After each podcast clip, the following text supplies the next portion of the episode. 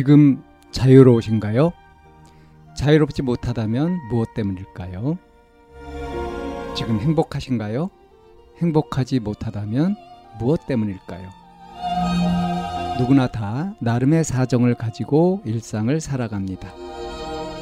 일상 속에서 자유롭고 행복한 길을 찾아가는 심리상담방송 참나원 지금 시작합니다.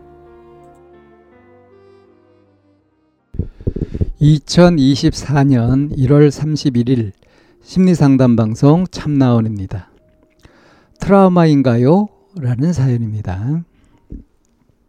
제가 전에 교제했던 사람이 있었는데 그 친구한테 매일같이 심한 욕설과 입에 담지도 못할 수치스러운 욕들을 듣고 협박과 공포심 심어주는 건 물론이었고 가스라이팅도 심했거든요.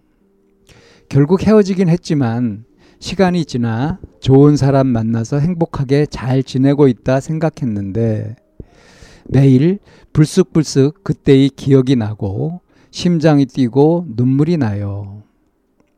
누굴 만나도 그때 그 친구가 했던 비슷한 말투와 억양, 행동이 보이면 제가 극한의 예민함과 스트레스, 불안감을 받고요.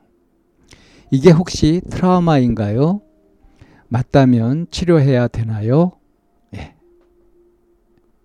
이런 사연인데요. 치료하는 게 좋죠. 치료하는 게 좋다. 무슨 얘기냐면 어, 우리가 참 그 뭐예요. 예를 들어서 이제 돈 같은 거는 한 푼이라도 좀 허투루 쓰지 않으려고 하고 어, 예를 들어 자기 방이 어지러져 있으면 좀 정리 깔끔하게 하려고 하고 이런 식으로 하잖아요. 왜냐하면 그냥 어지러진 채로 냅두면은 생활하기 엄청 불편하지 않습니까? 돈도 이렇게 뭐 아껴서 잘 체계적으로 잘 쓰지 않으면은 그러면 상당히 곤란한 처지에 놓이게 되고요. 그런 실제 생활에서 어려움이 있는 이런 부분들에 대해서 이게 대처를 해가면서 신경을 써가면서 어떻게 정리정돈도 잘하고 그렇게 하지 않습니까?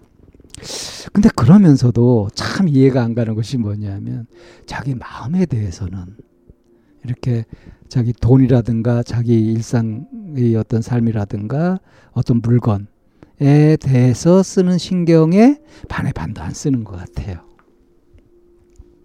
우리 마음이 말입니다. 도대체 어떻게 작용하고 있는지, 마음이 편한지 불편한지, 괴로운지 즐거운지 이런 것이 실제로 인생을 행복하게 사느냐 그렇지 못하게 사느냐의 가장 중요한 핵심 변수거든요. 그렇잖아요? 그런데 어때요? 그거를 과연 얼마만큼 잘 보살피고 다스리고 어떤 대책을 세우고 어떤 조치를 해나가고 그렇게 적극적으로 잘 갖고 가는가 이렇게 본다면 어떻습니까?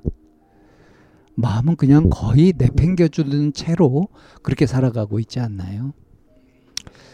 이 사연자가 옛날에 이제 교제했던 사람이 있었고 그 사람이 그 심한 욕, 수치스러운 욕 뭐 이런 것들도 많이 했고 협박, 공포, 공포심이 오지고 막 협박하고 가스라이팅하고 그랬었다. 결국 헤어졌다. 근데 이 헤어지는 것도 아마 깔끔하게 못 헤어졌던 것 같아요. 정리를 잘 못하고 그대로 헤어진 것 같습니다. 그러나 시간이 약이겠지 하고 이렇게 시간이 지나고 나서 지금 이제 좋은 사람 만나서 행복하게 잘 지내고 있다. 그렇게 살고 있는데 문득문득 불현듯 불쑥불쑥 그것도 매일 예? 그때 기억이 나고 심장이 뛰고 눈물이 나고 어 그때 그 사람과 비슷한 억양이나 행동이 보이면은 예민해지고 스트레스를 받고 불안해진다.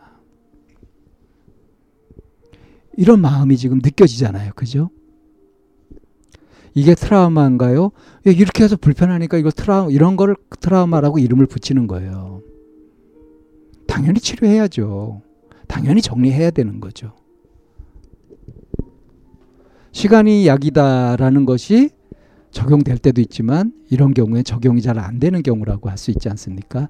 그 마음에 아주 강하게 그것이 남아있으면 그러니까 그 웬만한 이렇게 생각하시면 될 것 같아요. 어, 웬만한 충격 같은 것에는 이제 흔적도 잘 안 남고 뭐 한번 이렇게 치고 지나가면 끝이다라고 하는데, 세게 부딪혀가지고 그게 금이 갔다든가 어떤 흉터나 자국 같은 것들이 크게 남았다. 그럼 어떻습니까? 그럼 그냥 놔두면은 그 복이 흉한 채로 계속 있는 거 아니에요? 그거는 새로 수선을 해야 되잖아요. 그죠? 그래서 마음도 그렇습니다.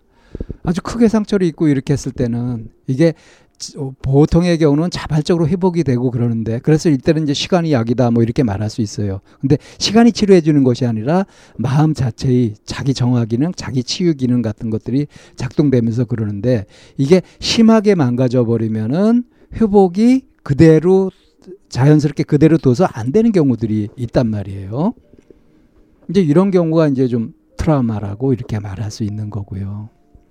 이 지금 사연자는 그런 거예요. 이게 심리적으로 보면 전에 교제했던 사람한테 받았던 그 가스라이팅, 그리고 뭐 협박을 듣고 욕을 듣고 하면서 그때 느꼈던 두려움이나, 거기엔 또 이제 분노도 있을 거고요.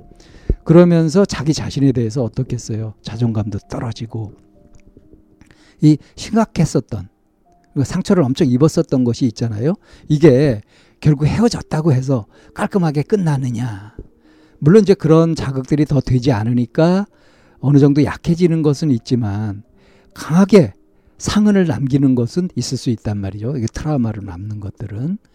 그게 지금 세월이 이렇게 지나고 좋은 사람을 만나가지고 행복하게 보내고 있는데 불현듯 떠오른다. 그러면 아, 내 마음속에 이게 정리가 안 됐구나. 이것이 정리할 필요가 있는 것이었구나 라고 보면 되는 거예요. 그러니까 트라우마 맞고요. 치료해야 되는 거죠. 그럼 이건 꼭 정신과를 가서 치료해야 되냐? 그런 건 아니에요. 자기가 사실 치유할 힘이 있습니다. 근데 그 방법을 잘 모르잖아요. 그러면 우리가 어때요? 이렇게 몸이 어디 아프고 그러면은 음? 의사한테 보인다든가, 그걸 잘 아는 사람한테 가서 물어보고 도움을 받고 이렇게 하잖아요.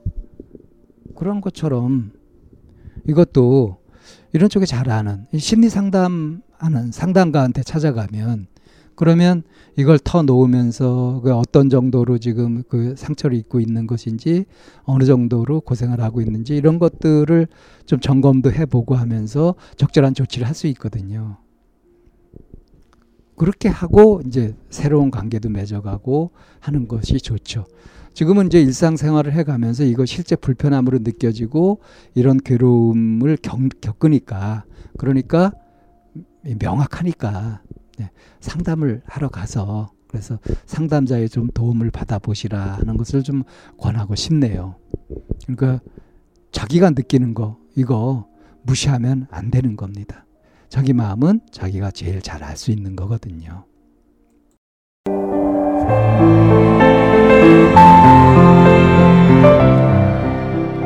이 상담 방송은 마인드 코칭 연구소에서 만들고 있습니다. 상담을 원하시는 분은 공이 칠일육삼 삼사칠팔로 연락을 주시면 안내를 받으실 수 있습니다.